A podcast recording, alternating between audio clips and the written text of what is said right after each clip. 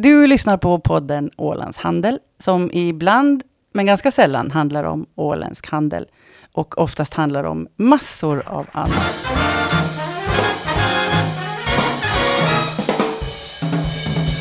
Då säger vi hej och välkomna till podden Ålands Handel. Vi spelar in i slutet av juni, men det här släpps någon gång i slutet av juli tror vi. Eh, och jag heter Fredrik Rosenqvist och med mig idag har jag Jörgen Pettersson. Hur mår du Jörgen? Idag mår jag alldeles förträffligt. Vi är ju mitt inne i tidernas värmebölja som det känns. Och nu är ju ett mannaminne generellt sett ungefär 14 dagar eller vad? Då kan man inte säga det. Ja, uh, max. Så därmed så är det här den värsta värmeböljan som jag någonsin har varit med om i hela mitt liv. Ja, det är tropisk miljö inne i mitt kontor här. Det, det, kondensen på min vattenflaska är ohanterbar. Vi sitter här en minut. Det är mysigt tycker jag. Det. Man saknar surret av malaria-myggor och sånt här som gör världen lite mer ja. och sen, världslig. Ja, och vi spelar inga satir på morgonen, därför låter man lite hes. Kanske. Prata för dig själv, själv har jag varit ute och promenera, obs självskryt. Ja, nej, ja, vi har lagt med annars lite, med lite sena vanor i mitt hushåll nu, så att man, man är lite sen uppe på morgonen, men det, det, det är som det är. Det ska man göra på sommaren alltså. Sommaren är nog en tid när man, man måste få släppa lutheris, lutheranis, lutherismen för ett mm. ögonblick och faktiskt mm. bara vara. Ja, det är ja. helt rätt. Så är det. Käka en glass och njuta av ja. allt. Så de här, det här är det sista själva dagen innan semestern också för mig, så att jag ska vara på jobb två dagar till tror jag, eller något sånt. Kanske tre. Vi får se lite. Ja.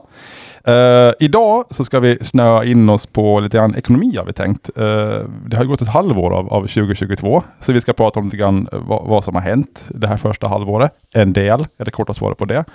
Och sen ska vi blicka framåt det kommande halvåret och kolla på vad, vad, vad står runt knuten så att säga. Um, vi kan ju ta en sån här spontan grej först. Om man tar så här ekonomi och, och världsekonomiska händelser. Vad sticker ut, tycker du, det första halvåret? Vad är top of mind?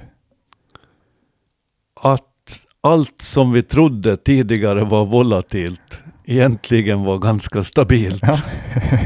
det tycker jag att är den här övergripande. Ja, När man jo. trodde att nu kan det i vart fall mm. inte bli värre, mm. så var det precis det som hände. Ja, det var så här, 2020 det var, det var ingen höjdare. Alltså. 2021 blev ännu lite värre och sen 2022 nu då, det har ju börjat ännu mer kaotiskt. Så att, Men ja. se det ett, ett lite längre perspektiv, gå tillbaka till 10-20 år. Du minns när, när, när på den tiden som som aktieanalytiker var den tidens prästerskap. Alla nyhets, samma nyhetsprogram så inleddes egentligen med någon aktieanalytiker någonstans ifrån mm. som berättade om hur man såg på samtiden för ögonblicket och på börsen. Mm. Och alla slutade alltid med att det är viktigt att sitta still i båten när ja. det stormar. Ja. Det är ju världens mest slitna uttryck skulle jag gissa. Ja, och jo. då gjorde man det eftersom det uppfattades som ganska skakigt alltihopa. Mm. Och man tänkte att ja, men det blir nog bättre så småningom. Mm. Och nu står vi här och vi har avverkat en pandemi, vi är mitt inne i ett krig i Europa. Och det som, det som vi trodde var skakigt, det var ju, det var ju ingenting det. Nej, så ja. Alla, vi har alla förvandlats till kvartalskapitalister. Lite grann. Sätt. Kanske, kanske folk har slutat med det här, sitta still i båten också.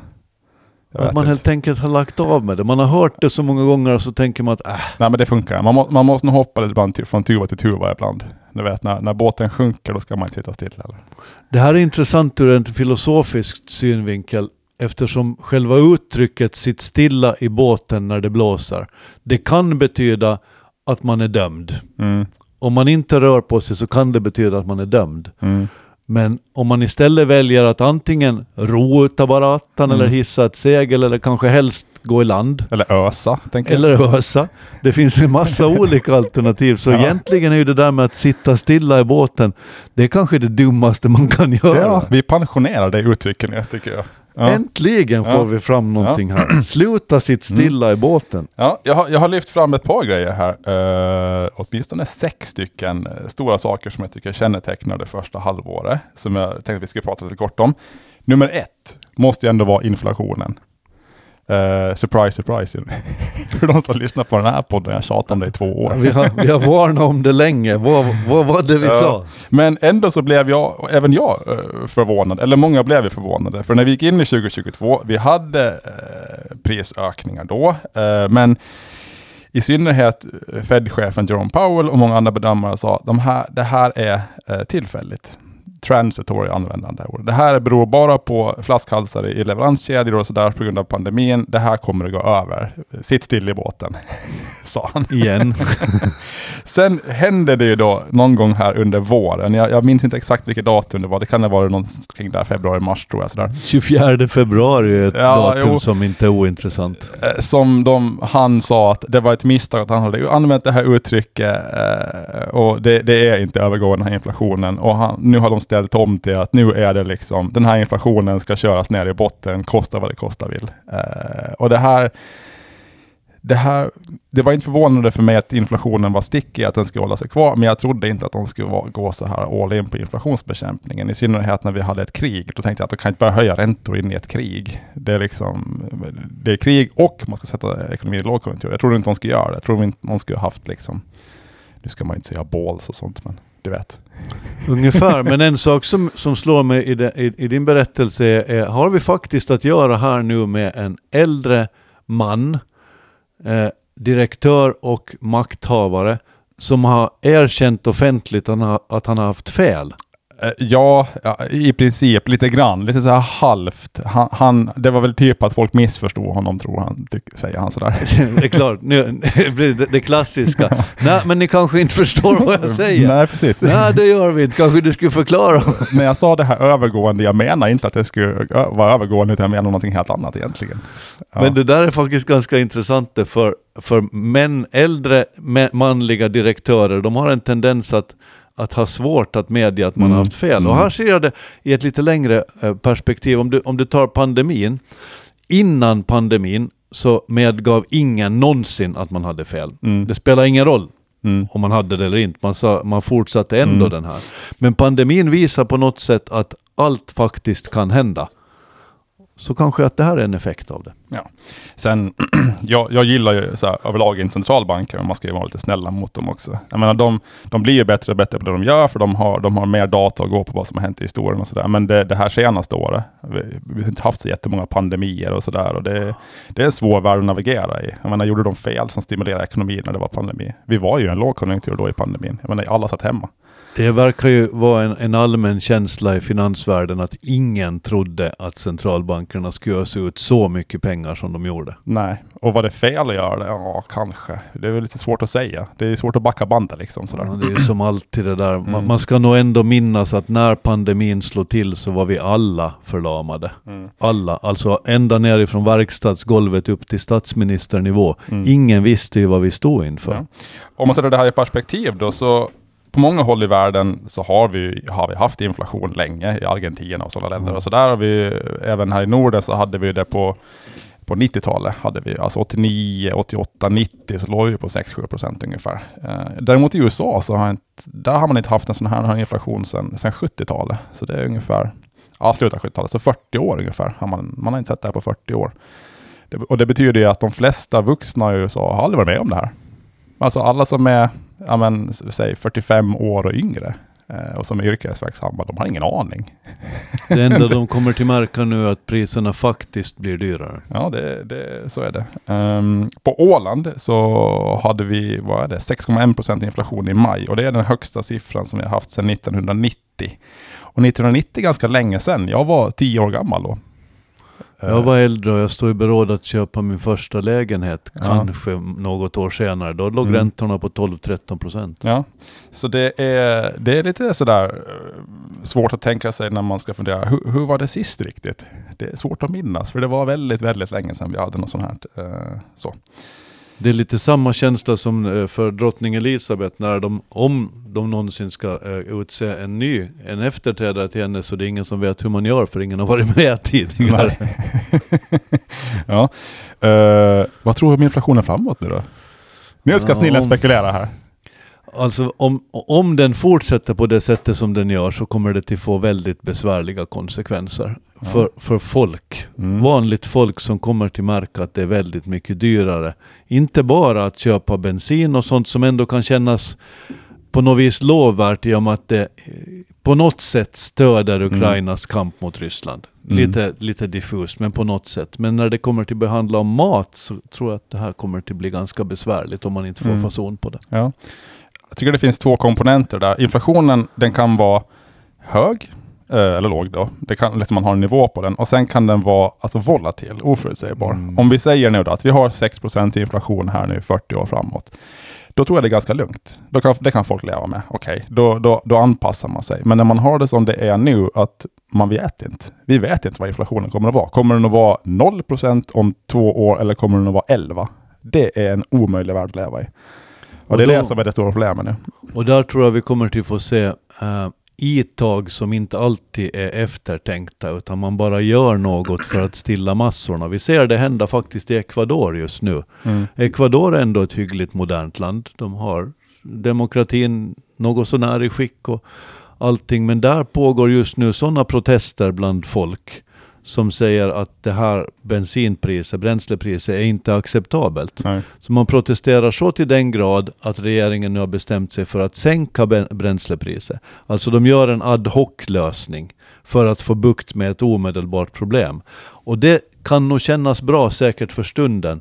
Men alla sådana så kommer nog att bidra till den här övergripande osäkerheten. Precis, samma sak i Sri Lanka, där är det också kaos nu på grund av de här. Och i västvärlden så sänker man ju bränsleskatterna. Skatten på diesel sänks väl i Sverige och USA gör samma sak och sådär. Man går nu till det högsta bränslepriset på sedan 70-talet i Mm. Sverige. Och, Och man samma ser- sak är det i Finland. Ja. Om man ser på Åland så tycker jag det här, det, det är inget bra eh, med en volatil inflation. För det gör alltså långsiktiga investeringar där man har stora kostnader i början och alla intäkter kommer om, om många år. De blir otroligt svåra att genomföra när det är volatil inflation. Lex, bygga vindkraftverk, bygga fartyg. Uh, och det är ungefär det Åland gör, förhoppningsvis. Så, Mm. Det där är sant, men, men man kan också se det så här att om man verkligen betraktar världen långsiktigt, som man tenderar att göra i, i redarkretsar, så ingår risken för inflation. mm. Det är alltså en del av hela världen. Jag tror det, det är ett mindre problem för rederierna. Det är ett större problem för den havsbaserade vindkraftverk, ja, ha- vindkraften. För Där- de måste få in mycket pengar. Å andra sidan, vilket är alternativet? Mm, ja, ja så, det, så är det ju. Så att, men det, jo, de investeringarna kommer säkert att ske ändå. Det blir nog snarare så infrastrukturinvesteringar som blir väldigt knepiga. Uh, bygga broar och tunnlar och allt möjligt sånt. Det är sant alltså, med den, med den, med den eh, låneränta som är nu så, Ja. så är det faktiskt Och man har ingen körigt. aning vad, vad den kommer att vara i framtiden. Jag tror dock att inflationen lugnar ner sig. Det är min, det är min eh, om jag får gissa. Jag tror det, det kommande halvåret kommer vi se att den kyls av. Och det är lite sådär, lite önsketänkande kanske. Men jag tror vi har sett det värsta. Eh, Jag tror ökningstakten avtar och den går tillbaks. Jag skulle säga att det, det där skulle man gärna hålla med om, men, men de facto så handlar det om, om ett enda fenomen, eller en enda människa. Alltså det är Rysslands krig mot Ukraina. Mm, ja. Om det upphör så lugnar inflationen ner sig. Om det inte upphör så tror jag att inflationen kommer att tillta. Ja, så kan det vara. Men jag tror att om Ryssland, om det fortsätter som det gör i Ryssland så kan inflationen hållas på en hög nivå. Men jag tror inte den ökar vidare.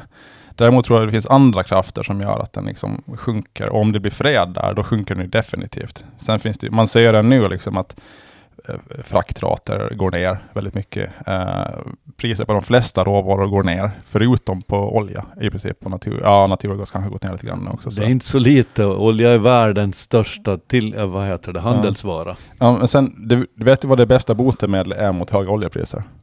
Köra mindre. Ja, det, ja, höga oljepriser. För att om oljepriserna är höga tillräckligt länge, då blir det sån demand destruction. Att man, man börjar använda andra saker än olja. Eh, Det var ju så under 70-talet, när den oljepri- första oljeprischocken kom, att man, man slutade med de här stora amerikanska bilarna som, som drog massa liksom bensin och började med, köra med små japanska riskokare istället. Och sen när det där händer, då går man inte tillbaka till de här eh, stora oljeförbrukarna igen. Så det där vill ju helst inte oljeproducenterna se hända. Så där, så att de, Nej, det, det där kan jag förstå, men, men trots det och trots alla åtgärder så har oljekonsumtionen aldrig minskat. nej. Och, och det är nog ett dilemma. Jo, så är det ju. Sen har ni ju, eh, vi har ju blivit mycket fler. Så är det om man har större krav. Ja. Och, sitter man i, i, i Afrika eller i, Asien eller i Kina och ser att andra har det bra så vill man ju själv ha det lika bra. Konstigare Mm. än så är det ju inte. Vi är väl, hur många är vi? Sju miljarder människor idag. Hur många var det på 70-talet? Tre? Två? Svårt att säga faktiskt. Och sådär. Sen i takt med att befolkningen minskar så lär väl det här olje, oljekonsumtionen minska också. Så. Men här tycker jag vi ska vara tydliga. Det måste vara bra med fler människor.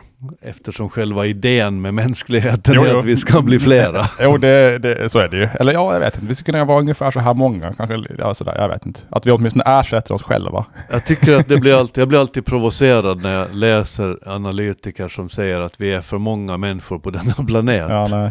För, för det känns faktiskt som att gå emot själva, riktigt idén med livet. Mm. Elon Musk säger att vi är alldeles för få han. Så du, du ska gilla honom. Äntligen. Han har väl sju barn också eller sånt så han, Ja, han, han, gör, han gör ju sitt. Han har Ja. föregått med gott exempel. Mm. För, för det måste vara det det handlar om, att vi ska bli fler och att vi ska ha skojigare Mm. innan vi Ja. checkar ut. Eh, för att vi ska hinna med den här listan så måste vi gå vidare. Nummer två, räntorna har stigit i år, börjar stiga. Uh, bolåneräntan i USA nu, där kör man ju mycket med, man binder sina lån på 30 år när man köper ett nytt hus. De är uppe i nästan 6 procent nu. Det svider ju lite. Sådär. Det svider ju. Ja. Jag hör till de som har tyckt att det har varit jättekonstigt att räntan har varit mellan 0 och 1 procent Mm. länge. Ja. Det, det har gått emot hur jag har blivit uppfostrad, att det ska kosta pengar att låna pengar. Mm.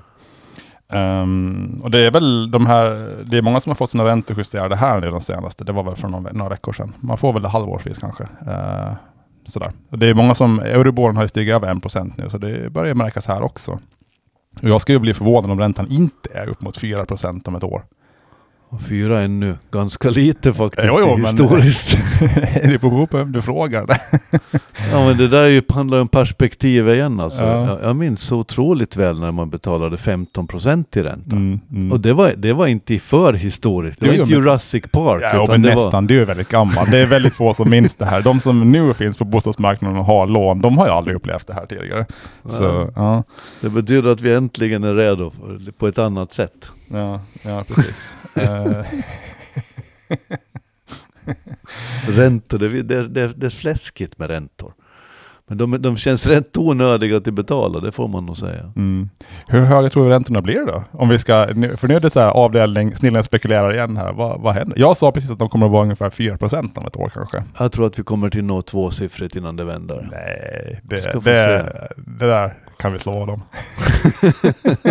Jag, jag utgår för en gångs skull från det värsta så får Ja. man hoppas på det Jag, bästa. jag, jag, har en hypotes, jag har en teori, inte en hypotes, en teori. Det, det är att före vi fick inflation så hade det varit en debatt om att inflationen har varit alldeles för låg alldeles för länge. Mm. De flesta centralbanker har ett inflationsmål på 2%. Mm. Och det här har de misslyckats att nå i, ja, men ända sedan finanskrisen i princip. Eh, Den har alltid varit under eh, 2%. Eh, och det har varit en debatt att man borde egentligen höja det inflationsmålet. Man borde nu sikta på en inflation på ungefär 3-4%. Det, det vore bättre för ekonomin. För att det finns så starka krafter som motverkar de här prisökningarna, teknikutveckling och allt det där. Ja. Jag tror att man kommer att ta ner inflationen till kanske 3-4% och där säger man, är vi nöjer oss med det här? Eh, och sen sluta höja räntorna. Eh, och då får man en ränta som ligger ungefär, ja, men strax över det på 4% ungefär, skulle jag säga. Eh, som är ganska så här, där kommer de att ligga ett tag. Nej men det låter som en ganska rimlig idé egentligen. Det är lite samma som man brukar alltid säga med arbetslöshet, att den ska inte vara Mm. noll, för då har man också misslyckats. Utan Mm. den ska vara ett antal procent för att man ska hålla spänst i arbetsmarknaden. Ja, och den är alltid det för att folk byter jobb och då är de utan arbete. Det kan vara liksom en vecka. Men om, om alla som byter jobb är utan arbete en vecka, då syns det i några procent arbetslöshet. Sådär, så att, ja.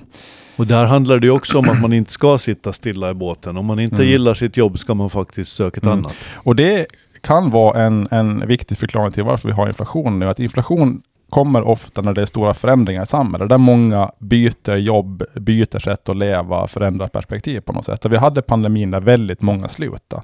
Och det kan faktiskt vara en ganska viktig orsak till den här inflationen. Och sen har vi också haft det här kriget som har spett på och sådär. Så att det, det kan förklara lite grann varför det, det har skett. Varför vi inte haft inflation nu på 20 år sen nu mitt i allt. Det var för att många har, har ändrat sitt sätt att leva helt enkelt. Det är ju ett slitet uttryck att vi är inne i en perfekt storm, men det får man ändå säga att det är. Vi gick in i en pandemi som ingen visste vad handlade om. Man hanterade det genom att trycka pengar.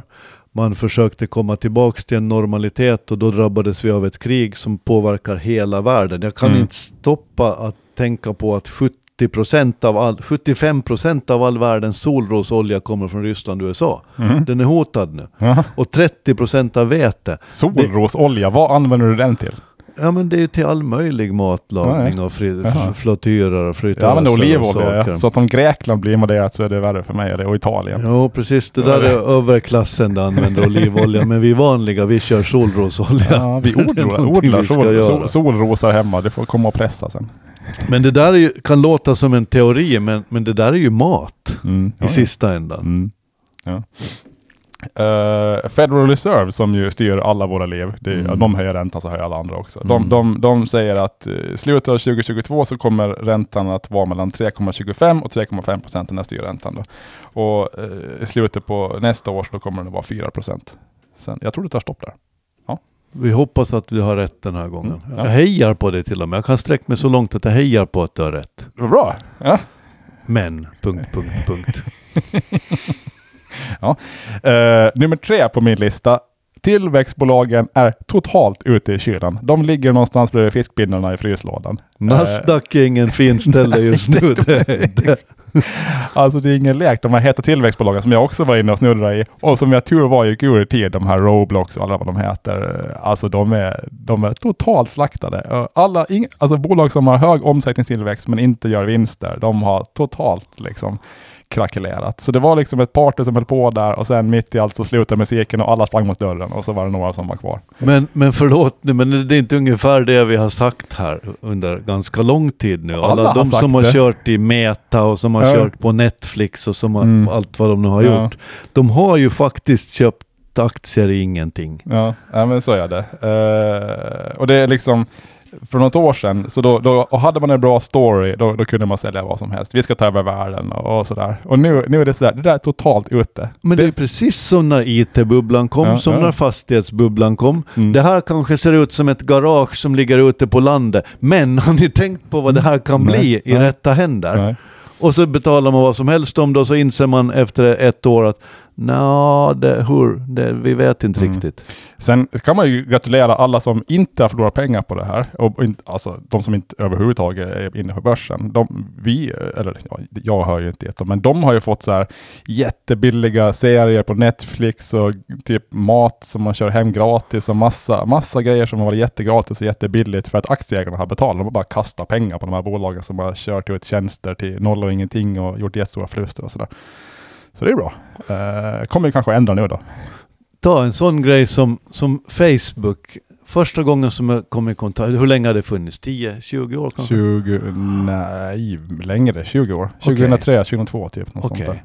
Men i varje fall så har man alltid sagt att detta är gratis och kommer alltid att vara gratis. Mm. Och, och det där har jag alltid tyckt att känts konstigt, för det är ändå en väldigt stor del av människors liv. Mm. Där man får sina nyheter, man får sitt sociala umgänge, man, får, man lär sig saker, man har roligt. Allt det där har varit helt gratis. Mm. Det har jag alltid tyckt att det är lite konstigt. Ålands Handel är helt gratis. Ålands Handel är också helt är gratis. konstigt. Den är, ja, ja, den är kostnadsfri, den är ju inte gratis. Någon Nej. annan betalar ju. Ja, och det, ja, ja. det är ju den där någon annanismen som dyker Mm. upp där kanske. Ja. Nej men det, det, det har varit ett stort paradigmskifte. Att ni vill alla ha realism istället för de här stora drömmarna och sådär. Så ja, världen har kanske blivit lite tråkigare. Back to normal industriliv igen. Ungefär jo.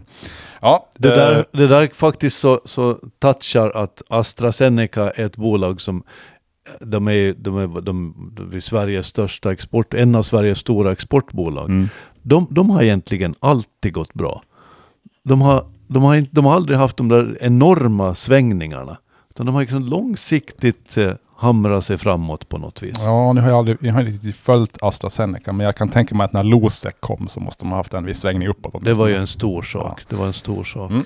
Eh, nummer fyra på min lista, slutet på pandemin. Och nu är den kanske inte helt slutet nu, jag vet inte riktigt. Ja, men, det tror jag man får säga. Ja. Det har ju varit en liten överraskning eh, hur människor betedde sig när den var slut. Det blev lite grann som du sa, kanske jag hade fel. Eh, nu är det ju så att alla butiker och, och stora sådana här kedjor, de har enorma lager av myskläder och, och mjukisbyxor som ingen vill ha. De gick all in på att nu ska vi sitta För det hemma. folk vill ha, det är resor och snygga kläder. Eh, och då, då är det så här, okej det är enorma lager mjukisbyxor, men eh, flygplatser och restauranger där det inte finns någon personal. Så det är jättelika köer på alla flygplatser och, och sådär och restaurangerna har det kämpigt och, och så. Folk törstar efter upplevelser som aldrig tidigare den här sommaren. Eh, sen är det från om det är en sommar nu och sen eh, blir alla snåla till hösten och sådär. Men det, Ja, men så där har man alltid sagt att jo, jo, solen skiner nu men det börjar snart regna. ja. Jag tycker vi ska glädjas åt det här för tillfället. Ta Mm. till exempel rederierna som, som för första gången på länge kan, tycks kunna ta betalt för sina tjänster. Mm, jo, jo. Alltså folk bryr sig inte. Alltså det är så här, okej, resan blir 30% dyrare än normalt. Du måste vänta sju timmar på Arlanda. Jag åker ändå. Det, det är liksom, man har, folk är så trötta på att inte resa så att de, de betalar precis vad som helst just nu. Och du ser det på våra åländska rederier. Mm. Om, de, de lyckas ju faktiskt ta ut lite priser just nu. Mm. Och det är jag väldigt glad för. Folk Mm. klagar på det och det förstås att det svider i plånboken men man måste ändå försöka se helheten. Och det här behöver de. Ja. Och det här är ju stort, så här, för ett år sedan, om någon sa så här, jag säljer resor, då är man ju totalt ute. Men om någon sa att jag, jag, har, jag är en e-handlare, jag har en butik på nätet, det måste man ju ha. Nu är det totalt ute. Alltså e-handeln, den är totalt havererad nu. Eh, Det där är också egentligen logiskt på något sätt. Det går ju inte att köpa saker på e-handel. Det går att köpa ett par skor på e-handel, riktigt inte. ja, men om du köper, samma, om du köper löparskor och köper samma modell år efter år, då går det ju. Gör det ens det? För, Mm. för jag har nämligen en liten teori här. Att Mhm. skoproducenterna, det som är storlek 11, om det är Mm. det man har, då måste man först bestämma sig om det är europeiskt eller amerikanskt eller Mm. någonting annat. Mm. Så tror jag att det som var 11 för fem år sedan, Mm. inte är 11 idag. Mm, Så kan det vara. Jag tror att det finns någon slags övergripande Mm. där som gör att de ändrar lite. Ja. Just för att det där inte ska ske. ja. Att där, där finns det, vem som sen ligger bakom det, det ska ja. låta vara Nej, så att om du vill vara cool på stan så säg inte att du jobbar inom e-handeln just nu. Nej, idag, idag, idag är det Sparhallen Idag är det nästan så här, jag har nästan känslan att ett företag som inte säljer grejer på nätet är så här, de här, de här verkar lovande. det är liksom, Det här är faktiskt en rolig spaning. hur saker och ting kan ändras så himla fort. Um, nummer fem på min lista, vi har gått in i en ny kryptovinter. Och, vad- och vad är det nu? Kommer nu? Äntligen! Det var november 2021, det var då alla börser i princip och all riskvälja toppade. Eh, ungefär samtidigt som vi släppte den här intervjun med Stefan Lindroth som sa att nu, nu har allt toppat, nu kommer allt att börja Han ner. såg ganska tidigt han att Han- nu är det på väg Han neråt. fick ganska rätt. Ja. Tippade inte han till och med att börsen skulle vara ner typ 20%?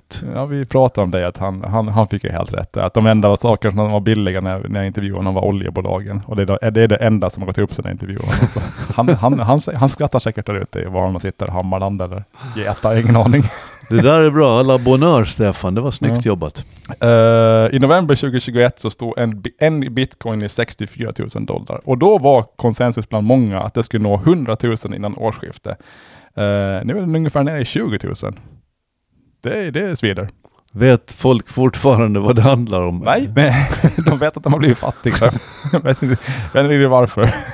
Man har köpt någonting som man är osäker på vad man har köpt och så Mm. får man se värdet på de pengarna man satte in dit krympa. Utan att man begriper varför. Nej, det, är ingen, det är ingen skön känsla. Eh, Plus att man vet att man har bidragit till, eh, till nedsmutsningen av världen eftersom det Mm. kräver så mycket energi att bryta dessa kryptovalutor. mm. Grattis säger Ja. Snyggt. Bra Eh, jobbat. Sen är det ju, kryptovalutor är det inte enda som har gått dåligt det senaste halvåret. Allt har gått dåligt. Det är en ganska så unik, det finns tidigare perioder i, i liksom världen där både statsobligationer, företagsobligationer och aktier har varit övervärderade alla på samma gång och sen faller alla på samma gång. Men det händer väldigt sällan. Så jag tror att jag såg någon siffra på hur mycket värde som har försvunnit, eller liksom, de har försvunnit från världens finansmarknad. Och det, det är det största värdeförstörelsen genom alla tider, någonsin. Men är det, är det där sant nu det, eller är det, är det beroende på perspektivet? För jag roar mig med att kolla lite på börserna så här inför denna halvårsöversikt. Mm. Och jag tycker man ser en trend att alla marknader idag är tillbaks på där man var innan pandemin. Ja. Det, man är ungefär tillbaks, det beror på. Det överlag, alltså vissa är högre och vissa är en, en bara en bråkdel. Men som generellt så är vi tillbaks på innan pandemin. Eh, och man kan hävda att vi är nu tillbaks på en normal nivå. Exakt. Och många så här experter och så här börskillar och, och tjejer säger att det bästa du kan göra nu om du håller på med börsen, det är att sudda ut de två senaste åren, sudda ut de graferna eh, och bry dig inte om dem. Men det är precis som själva livet. Det är ju Ja. allt vad vi har gjort. De här Mm. två åren, de har inte funnits. Nej. Det kanske Vissa en, har blivit väldigt rika och vissa har blivit väldigt fattiga. Eh, men nu är vi tillbaka till ungefär, jag ska inte säga det normala. Och vi har gått omkring och varit rädda i två Ja. år, lite ängsliga några av oss. Så, no, no. Ja, eh, och sen nummer sex då. Det känns konstigt att ha det här bland ekonomiska grejer, men Rysslands invasion av Ukraina har ju ändå påverkat en himla massa. Den största påverkan är förstås liksom all, allt mänskligt lidande, eh, så det känns ju futtigt att prata om andra saker ändå. Men det, det har ju en stor påverkan, inte minst på energipriser och sådär. Eh, så att, mm. Den, där, den, där, är- den där är svår alltså när man ser i våra lokaltidningar hur, hur människor berättar att de faktiskt har tvingats fly för sina liv Mm. och att de nu andas ut här i hopp om att någon gång kunna återvända. Mm. Och så ser man att Ryssland har misslyckats med att betala räntor på sina lån. Det här är ingen stor sak för det är Nej. inte särskilt mycket pengar för Nej. ett land.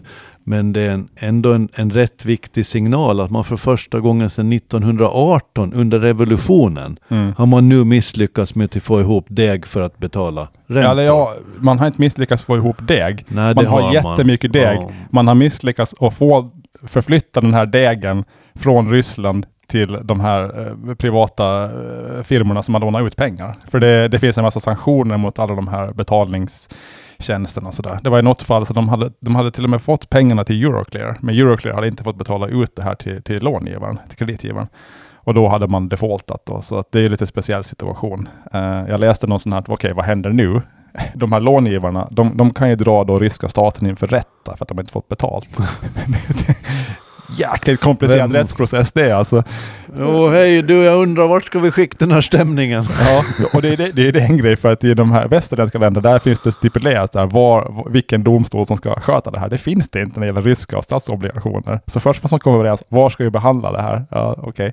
Och sen när de ska ha en rättegång då, då har ju Ryssland, man kan ju hävda ett hyfsat case. Hur ska vi kunna betala när vi inte får? Vi har pengar, men vi får inte dem till er. Liksom. Det, ja. Alltså det här som pågår, det här måste vi prata lite mer om, för de här sanktionerna, nu sitter till exempel G7-länderna Mm. så här i slutet på juni och diskuterar ytterligare sanktioner. Mm. Eh, där man nu ska försöka komma åt den ryska oljehandeln. Inte så att man ska totalförbjuda den, den exporten till resten av världen, men så att man ska kunna sätta ett tak på hur mycket de ska kunna förtjäna. Mm. Alltså en slags elegant sanktion, Mm. hur det nog är möjligt att genomföra. Ja. Men hur det än blir med det där, så kommer det till få konsekvenser för folk i det som vi redan nämnde med till exempel solrosolja och, och vete. Att folk kommer till svälta. Maten försvinner och då svälter folk. Och då Mm. blir det plötsligt att ställa kampen mot Rysslands krig i Ukraina mot hur du ska bekämpa världssvälten. Mm. Ibland tror jag inte att det är så roligt att sitta Nej. som Och G7-ledare. jag, haft lite, jag hade ju fel med de här ryska sanktionerna. Jag trodde att de skulle slå hårdare. Nu är det ju så att alla lider av de här sanktionerna, förutom den ryska staten, som snarare nästan gynnas av dem. För att det har pressat upp oljepriset jättehögt. Och de kan sälja nästan lika mycket som tidigare, för att de säljer till Kina eh, och Indien och andra länder som inte är lika nogräknade. Eh, Och de som, de som drabbas hårdast och konkretast, det är de som redan från början hade det väldigt svårt. Mm. Så ja, man måste försöka hitta något bättre sätt att, att komma åt dem. Men det, det är inte så lätt visar det sig. När det inte är total enighet i världen och sådär. Och när det redan är, är som allra värst så då plötsligt så skickar eh, Ryssland missiler mot köpcentrum i, Mm. i Ukraina. Det Nej, hände precis det- här i, i veckan. Det, Jäkligt ofräscht. Men eh, det här släpper vi i juli så kanske, kanske kriget är över då. Vi hoppas det. tänk om man skulle kunna säga så. tänk om de skulle komma till rätta med det. Ja. De skulle bli vänner, man, man, man är ju villig att ge dem vad som helst för att de ska komma, mm, nå en fred. Mm, vi får hoppas på det. Tänk den som lyckas nå en fred just nu i, i Ukraina, mellan Ukraina och Ryssland. Det finns säkert en svensk eller norrman som fixar det där. Det brukar alltid vara någon sån nordbo. Faktiskt så brukar det vara det. Ja. Någon sån här som dyker upp och far in dit med. Niinistö, kan inte han? Sätter sig på ett charterplan och... Det måste vi prata om. Han är på väg till Madrid för det stora NATO-mötet där möjligen Sverige och Finland. När ni lyssnar på detta så vet vi antagligen Mm. om Sverige och Finland är med i NATO eller inte. Men Jaha, när det här spännande. sker så pågår det fortfarande intensiva förhandlingar med Erdogan i Turkiet. Och man ska ha ett toppmöte i Madrid och då satte sig vår kära president som faktiskt har gått från klarhet till klarhet under denna kris. Inte på stadsplanet ner till Madrid. Han satte sig på Iberia, rad nummer fem.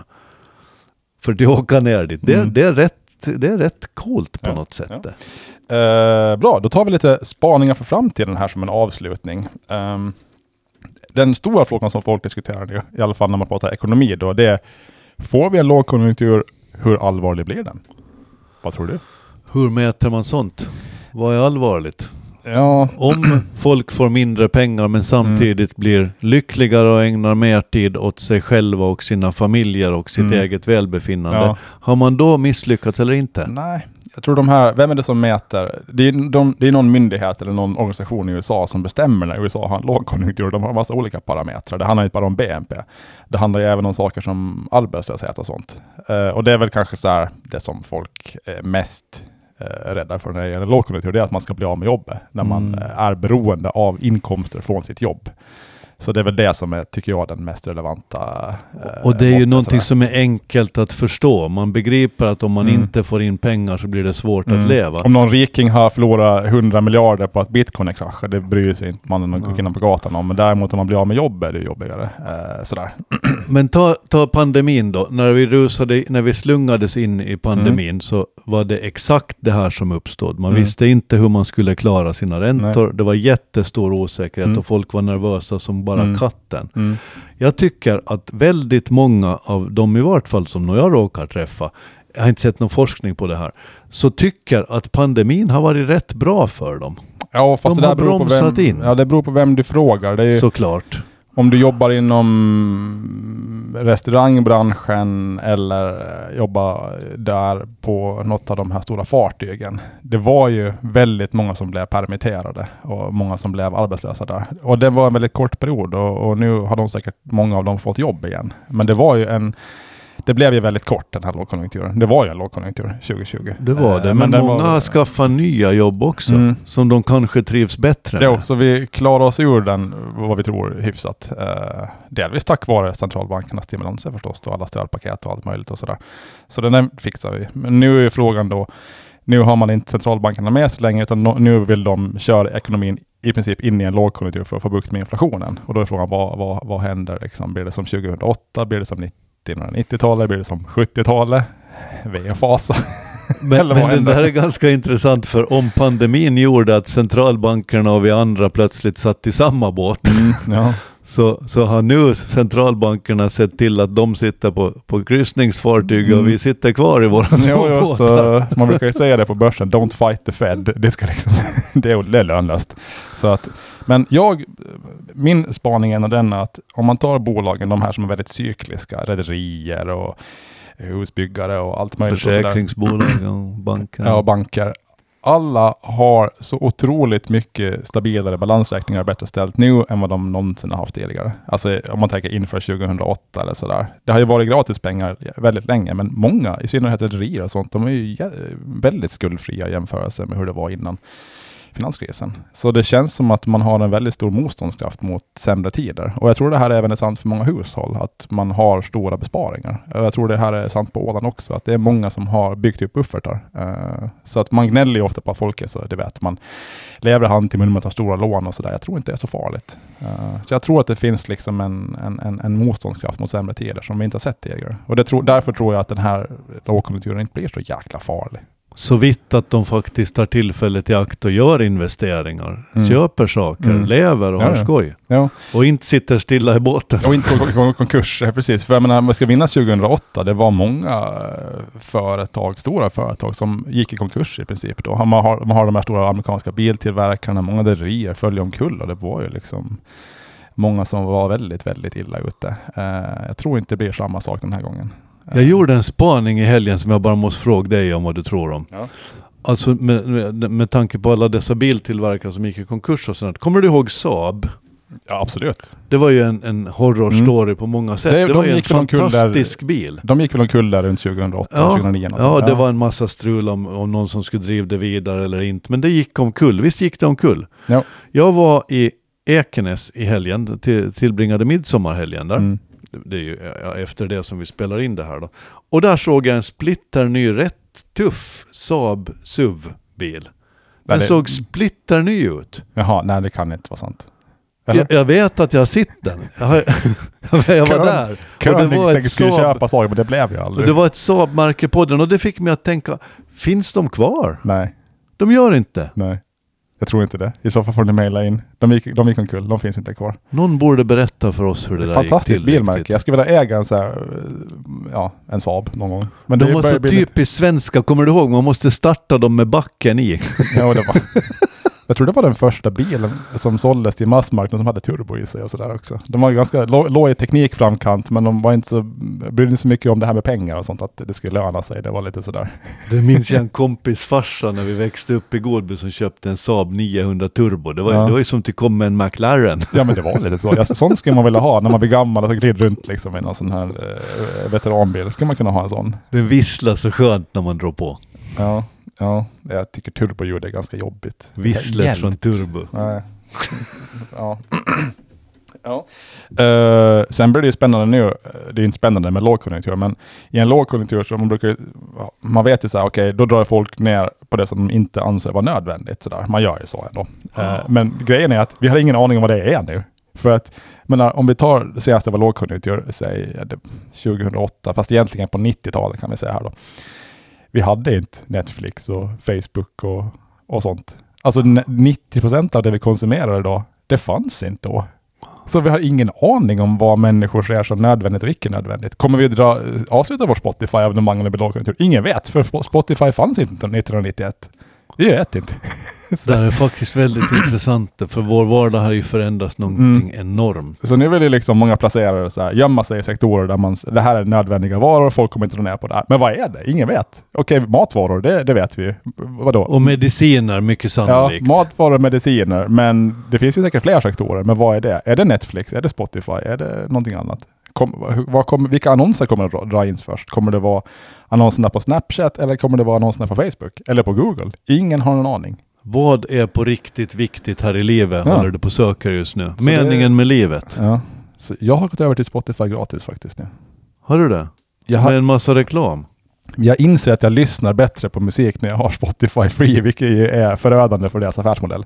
För du kan inte skippa låtar och välja vilka låtar du själv vill lyssna på. Du får lyssna bara helt enkelt på det som kommer. Jag har upptäckt med Spotify, det är ju en, det är en skattkammare, men, men det, det är så mycket saker där att det, man blir rådvill Mm. när man ska försöka välja. Mm. Och där finns ju saker, det, det är ju helt enormt om man börjar Mm. egentligen, men det... Mm. Spotify, så det skulle jag kunna låta bli, det skulle jag inte behöva. Däremot Netflix och de här filmtjänsterna, de, de skänker mig guldkant. Mm. Jag tycker om att sitta och titta på dem. De Nej, gör mig med. klokare och de roar mig. Och de är på ett fint sätt på att använda. Ja. Nej, jag har också det. Jag brukar ha så här saker jag ser fram emot under dagen. Och en av de sakerna är faktiskt en timme före man går och lägger sig, titta på ett serieavsnitt. Exakt, precis så hör Det jag behöver också. inte vara krångligare än så.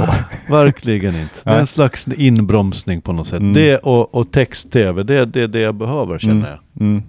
Eh, ja. Eh, ska vi.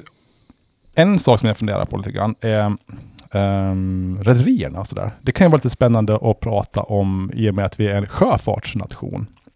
Och där kan man ju säga en sak som har hänt av kriget i Ukraina är att Innan det så hade vi ganska så här, eh, hur ska man säga, logiska handelsflöden. Jag menar, man, man exporterar olja dit där det var närmast, där det fanns närmast marknader och allt flöt ungefär dit det var vettigt att flytta och sådär. Det här har ju kastats på ändan nu. Europa är ju till exempel tvingade att, och, in, att liksom importera saker från väldigt långa håll, till exempel olja och allt möjligt annat, för att det inte går att göra det från Ryssland längre, som Europa har gränser mot. Och det här innebär ju rimligtvis att det ska tra- transporteras väldigt många eh, saker, väldigt många fler sjömil än tidigare. Rimligtvis borde det här gynna sjöfarten något enormt. Eller? Är jag dum i huvudet? Nej, jag håller med, jag tror att det är precis rätt i det. Ja. Man kan se det i praktiken, till exempel Finnlines eh, har nyligen startat en linje mellan Irland och Holland. Mm, Alltså det är ett direkt, en direkt effekt av Brexit. mm, Där man inser att det behöver finnas varuflöden från Irland till eh, det övriga Europa. Utan att passera Storbritannien eller England. Och det där är ett exempel på det. Och ett annat är att alla finländska rederier i stort sett är inne i rätt intensiva investeringsprogram. mm, Vi har Vasaline som tog sitt nya fartyg, vi har Viking Line, vi har Finnline som köper upp massvis med fartyg och nästa år kommer till stärka linjen mellan Mm. Nådendal och Kapellskär. förlåt, vi har Bore som just nu har tagit leverans av sina nyaste fartyg. Det, det pågår en intensiv investeringsrunda och, och det där tror jag kommer att göra att rederierna de måste nog börja tjäna pengar också. Mm. Ja, för det blir ju så. Om, om, en, om inte Europa kan köpa vete från Ukraina, då måste vi köpa vete någon annanstans ifrån. USA. Och hela, Väldigt mycket längre där liksom att frakta dem. och Så- hela fartygsidén betyder, handlar ju om att du producerar saker på ett ställe och du konsumerar dem någon annanstans. Mm. Och det där har blivit än mer komplicerat Mm. just nu och Ja. där borde det uppstå möjligheter. Ja, så det, det, det tror vi. nu, ska jag få komma, nu ska jag tippa lite grann också så här. Det kommande halvåret, vad ska man vara på börsen då?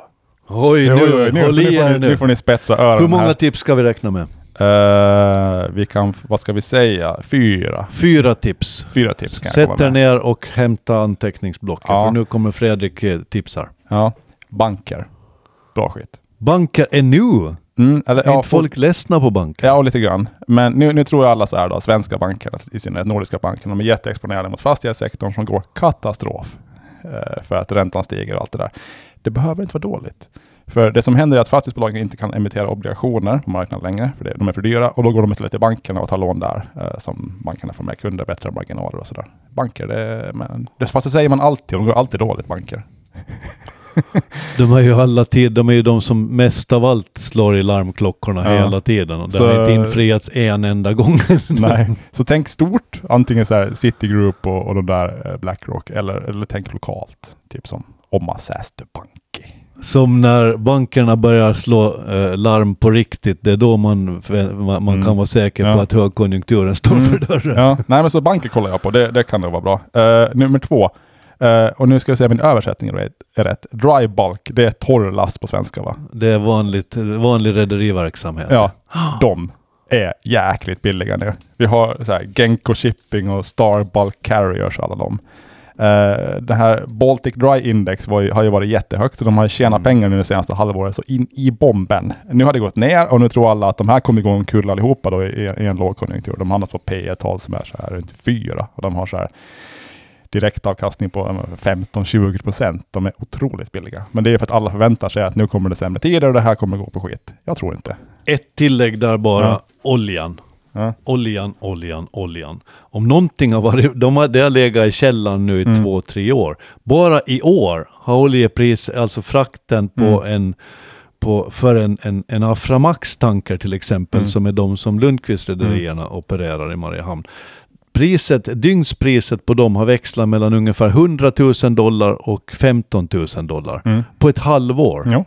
Förstå sen att Mm. det, det är inte för nervösa att hålla på Nej, med det där.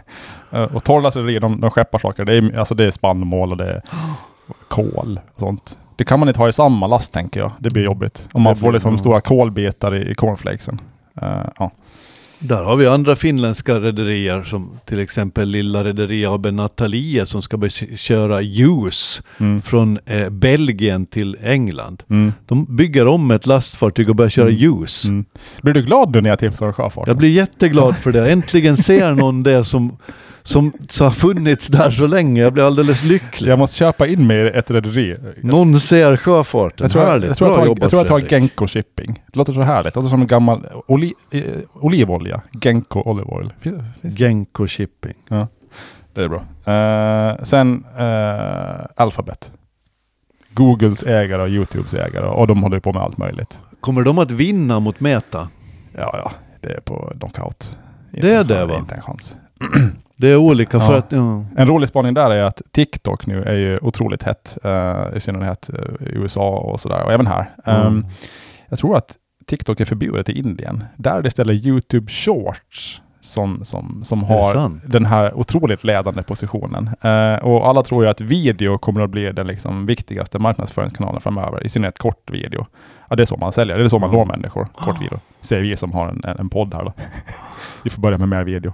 Vi måste göra det alltså, för Ja. att det är video som gäller. Mm, så jag menar Google sitter på, de, alltså det är en sökmotor där de tjänar alla pengar. Ja. Och så har de YouTube som är, tycker jag, alltså det är fantastiskt. Det är den Det är helt- bästa ja. teknikuppfinningen någonsin i princip. Och jag använder YouTube själv, jag använder tusen gånger om dagen. Eh, och för att inte tala om Google, Google Drive och allt det där. Och sen har de ju 10-15 andra så här, hem, så här konstiga teknikprojekt. De utvecklar AI och de håller på liksom. Och de, det är självkörande bilar och det är rymdraketer och allt möjligt. Det där är ett eh, fantastiskt bolag som jag, jag passar på nu att köpa när det var billigt. Sådär. Det Det- tror jag att du gör klokt i, för jag tycker att skillnaden mellan Alphabet och Meta, det är ändå de som har pekats ut som giganterna Mm. i branschen. Ja. Den är ganska stor, för Ja. Alphabet de ägnar sig åt, eh, eh, åt utveckling och förädling Mm. på Mm. riktigt. De Mm. söker nya marker. Ja. Meta, de, de, de gör nyheter. ja. De, Så, de är nyhetsförmedlare. och grundarna av Alphabet, vem är de? Det är två stycken. Och de har jag läst om. Jag- jag vet inte glömmer- själv vad de heter. Jag kommer inte ihåg vad de heter. Jag har, De läst en ganska anonyma. och jag har läst en ganska stor bok om dem. De, Ja. Alltså de är jätte, jättehäftiga. Jag lyssnade på en intervju med deras VDs, han, Sunday Pichai, Pichai, jag kan inte Ja. uttala hans namn. Han, är en, han immigrerar ju från, Indien eh, till USA och började plugga där. Otroligt smart kille. Det var första gången han satte sig på ett plan någonsin. Det var när han flög till USA då och skulle börja plugga på Stanford och allt det där. Och nu är han chef för Google. Riktigt häftig kille eh, att lyssna på. Eh, Jag tror vi måste prata lite mer om Alphabet någon gång, för det är Ja. ett spännande bolag det. Ja, verkligen. Det gick ett rykte, det var ju någon som, som sa upp sig eller blev avstängd från, från bolaget som hävdade att eh, Google hade upptäckt, hade liksom skapat nu en AI som är, är, är självmedveten, som därmed borde få lön och betald semester. Google hävdar att det här är skitsnack. Det här är bara en väldigt intelligent eh, chattrobot. Eh, men det är lite sådär, eh, man blir ju att tänka på Terminator när man hörde det där. Jag blev att tänka på mannen och havet. är detta en story om en man och en Mm. fisk, eller är det något annat? Mm. Nej men här har vi ett, ett riktigt teknikbolag. Som in, de är väldigt beroende av intäkterna förstås från sökmotorn. Eh, men de har andra, andra gröna skott så att säga. Många, alltså Facebook, det är Facebook och Instagram. Och Apple, det är, det är iPhone. Och, det är som, och de förlitar sig på andras innehåll. De skapar Mm. inte innehåll själv, de förmedlar innehåll. De Ja. här, Google och de, de gör ju faktiskt saker. Ja, och ju, ja, de, jo, Youtube är ju ändå en sån här plattform där folk lägger upp saker på och sådär. Men, ja, men till exempel Youtube, den, den ska ju kunna slå ut Spotify när som helst. Alltså jag skulle hellre lyssna på musik på Ja, Youtube, jag bara det gick med. på Åland. Men sådär.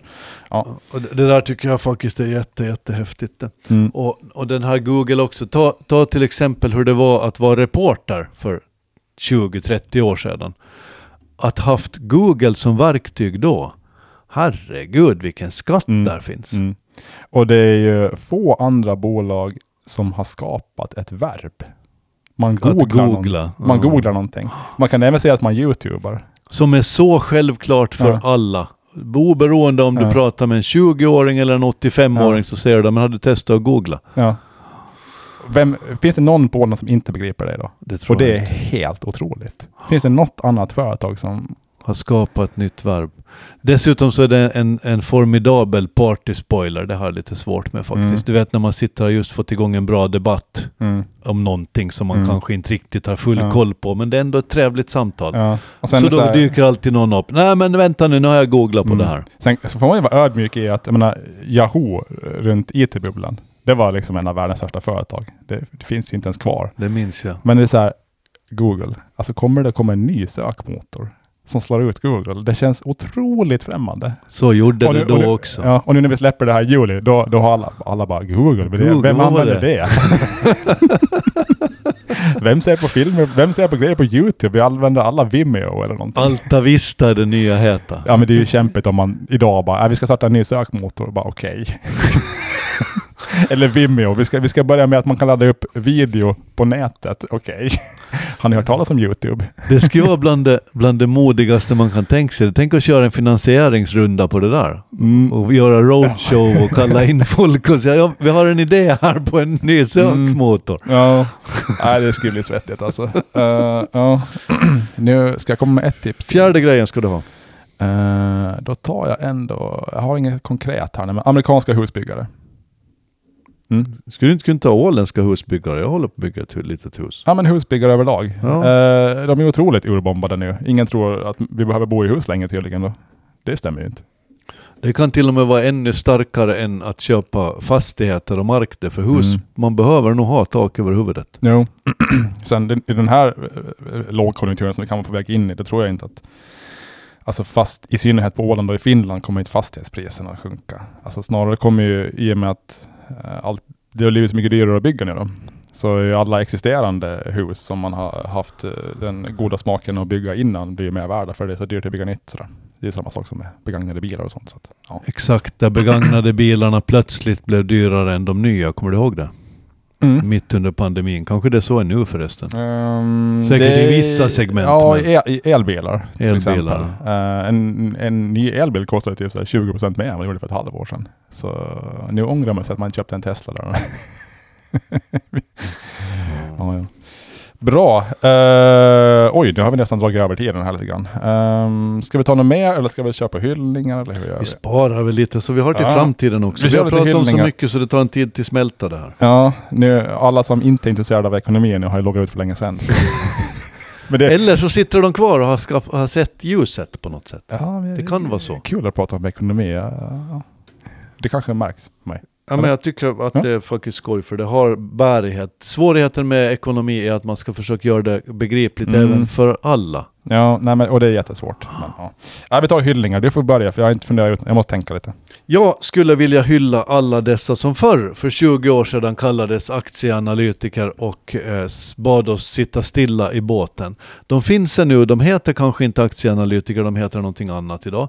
Men de finns där ute och de jobbar på med date, som daytraders på banker, i finansbolag, i helt vanliga företag som tycker om att placera pengar. Men de här som alla mår varnar lika lustfyllt kallar sig på börskur, eh, kastar sig på börskurserna och ser vad som har hänt i USA, i Kina, i Japan, i Helsingfors och i Stockholm. Och gör det varenda morgon. Dels för att de vill tjäna pengar, det förstår jag, den drivkraften är nog stark. Men också, och det märker jag på dig, för att man drivs av någon slags nyfikenhet och upptäckarglädje. Alltså man lär sig saker. Du får lära dig om Genko Shipping, du får lära dig om Alphabet, du får lära dig om AstraZeneca och du funderar på varför oljeindustrin fortfarande drar så mycket. Det här med att vara intresserad av aktier och börser, det är en slags storytelling som faktiskt inte är dålig. Det är att lär, vilja lära sig mer om, om själva livet och, och det där är ju precis det vi vill se mer av det. Det är därför vi har startat Ålands Handel, för att vi vill berätta mer om det som händer. Så hyll till precis alla de här nu som väljer att säga ja istället för att säga nej, för det är faktiskt blott bara gubbigt. Mm. Ja, det var en bra hyllning. Det här kan ju inte jag kontra. Vad ska jag hylla?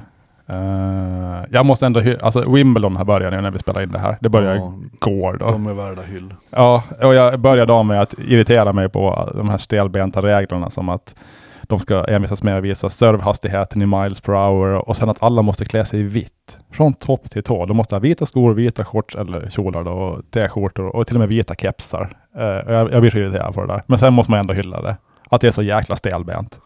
De ändrar sig inte. De är lite som, de är lite som, eh, eh, som påven och, och, och, och katolicismen. De Mm. ändrar sig inte så lätt. De gör ju inte det va? Vet Eh, du vad de lever på, de som går på Wimbledon? Mm, nej. Jordgubbar och champagne. Ja, just ja. Ja, det- det stämmer ju. Jag tror inte att de äter något annat faktiskt. Nej. Däremot var det lite besvikelse igår när jag, jag tittade lite grann. Jag hinner inte titta så mycket. Det, det, det, som vanligt då regnade det jättemycket där. Surprise, Det surprise. gör det. Men de kunde ju fortsätta spela för det finns ju tak på två arenor nu för tiden. Det känns lite sådär, ja ah, men vadå? Ska det inte vara att det måste brytas 50-11 gånger liksom? Så de har byggt tak på Wimbledon. Ja, på centercourten och, och, och den ena, den ena andra, andra arenan sådär. Uh, så det, man hörde igår att det bara smattra när de spelade. Vad är, vad är det för konstigt ljud? Ja, det regnet. Så visade de utanför och alla satt där med sina ledsna jordgubbar och var helt dyngsura. Utspädd champagne.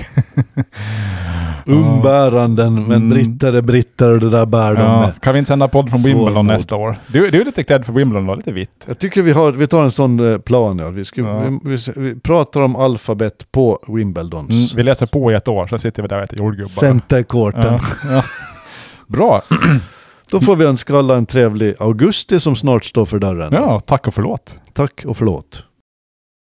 Nu har du lyssnat så här långt, så nu kan du ge oss en liten stund till tycker vi.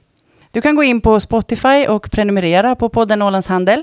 Eller på Podcaster, där kan du göra samma sak. Där kan du också ge oss betyg och skriva recensioner, det tycker vi om. Och sen kan du förstås gå in och titta på vår hemsida ålandshandel.ax. Och så hörs vi nästa vecka.